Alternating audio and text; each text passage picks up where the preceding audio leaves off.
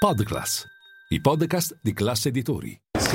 Reduci da una settimana in rialzo di oltre un punto percentuale, gli indici a Wall Street hanno chiuso una giornata in aumento. In questo lunedì ventisette marzo il settore energetico si è messo in mostra con il W T I che ha guadagnato oltre il cinque per cento a quasi settantatré dollari al barile, con il venir meno, almeno per un giorno, dei timori legati alle banche.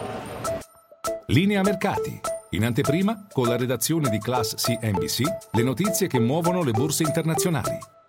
In questa giornata il cosiddetto flight to quality, la corsa verso asset considerati sicuri in tempi di incertezza, è venuto meno, con l'oro che per esempio dopo quattro settimane in rialzo ha perso un punto e mezzo percentuale. Il V I X, l'indice della volatilità, detto anche della paura, è calato eh, di oltre il quattro per cento sotto quota ventuno e i treasury sono stati venduti, e se i prezzi scendono significa che i rendimenti sono tornati a salire, con quello del titolo a due anni di nuovo al quattro per cento e quello del decennale intorno al tre virgola cinque per cento. Detto questo, continua il dibattito su quale possa essere la rotta dell'azionario e se la crisi bancaria sia davvero eh, finita. C'è chi cita come possibili nuove fonti di rischi il mercato immobiliare commerciale, a cui il comparto bancario è esposto, e poi Malco- Mike Wilson di Morgan Stanley, l'orso per eccellenza qui a Wall Street, che dice attenzione perché eh, la prossima nota dolente deriverà dagli utili societari. Le stime fornite dalle aziende sono troppo alte e irrealistiche. Per un giorno il mercato ha deciso comunque di brindare alle buone notizie. Partiamo da eh, First Citizens, che è salito di oltre il cinquanta per cento perché questa banca della North Carolina ha deciso di comprare depositi, prestiti e diciassette filiali di Silicon Valley Bank, e lo ha fatto con uno sconto del venti per cento e con una insolita linea di credito in cinque anni da settanta miliardi, eh, courtesy si dice qua, da parte della F D I C, l'agenzia che garantisce i depositi bancari entro una certa soglia. Intanto First Republic a sua volta riesce a rimbalzare di circa il dodici per cento, qui si scommette su un possibile potenziamento del programma di prestiti eh, lanciato domenica dodici marzo dalla Federal Reserve, dopo appunto il fallimento non solo di S V B ma anche di Signature Bank.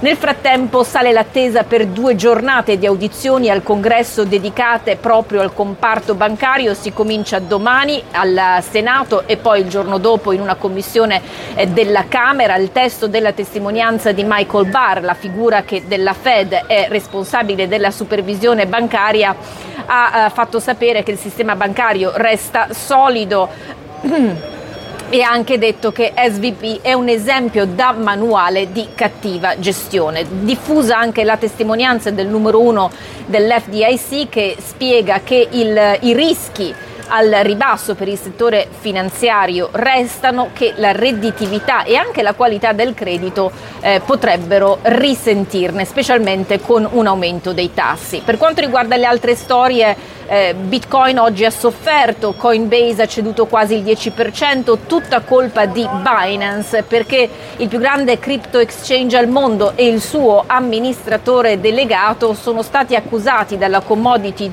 Futures Trading Commission di operare illegalmente sostanzialmente negli Stati Uniti. Si punta a una multa e anche a un'ingiunzione. Ricordo che Binance è l'arcirivale di F T X, il crypto exchange ormai fallito eh, e finito in bancarotta a novembre, ma in questo caso Binance è sicuramente più importante, ha una portata di sistema sicuramente più significativa. Dal canto suo Disney ha cominciato il primo di tre round degli esuberi già annunciati, pari a settemila unità. Per quanto riguarda invece Twitter, Elon Musk ha scritto un memo ai dipendenti dicendo che sostanzialmente eh, il social vale venti miliardi e non quarantaquattro come lui aveva pagato lo scorso ottobre.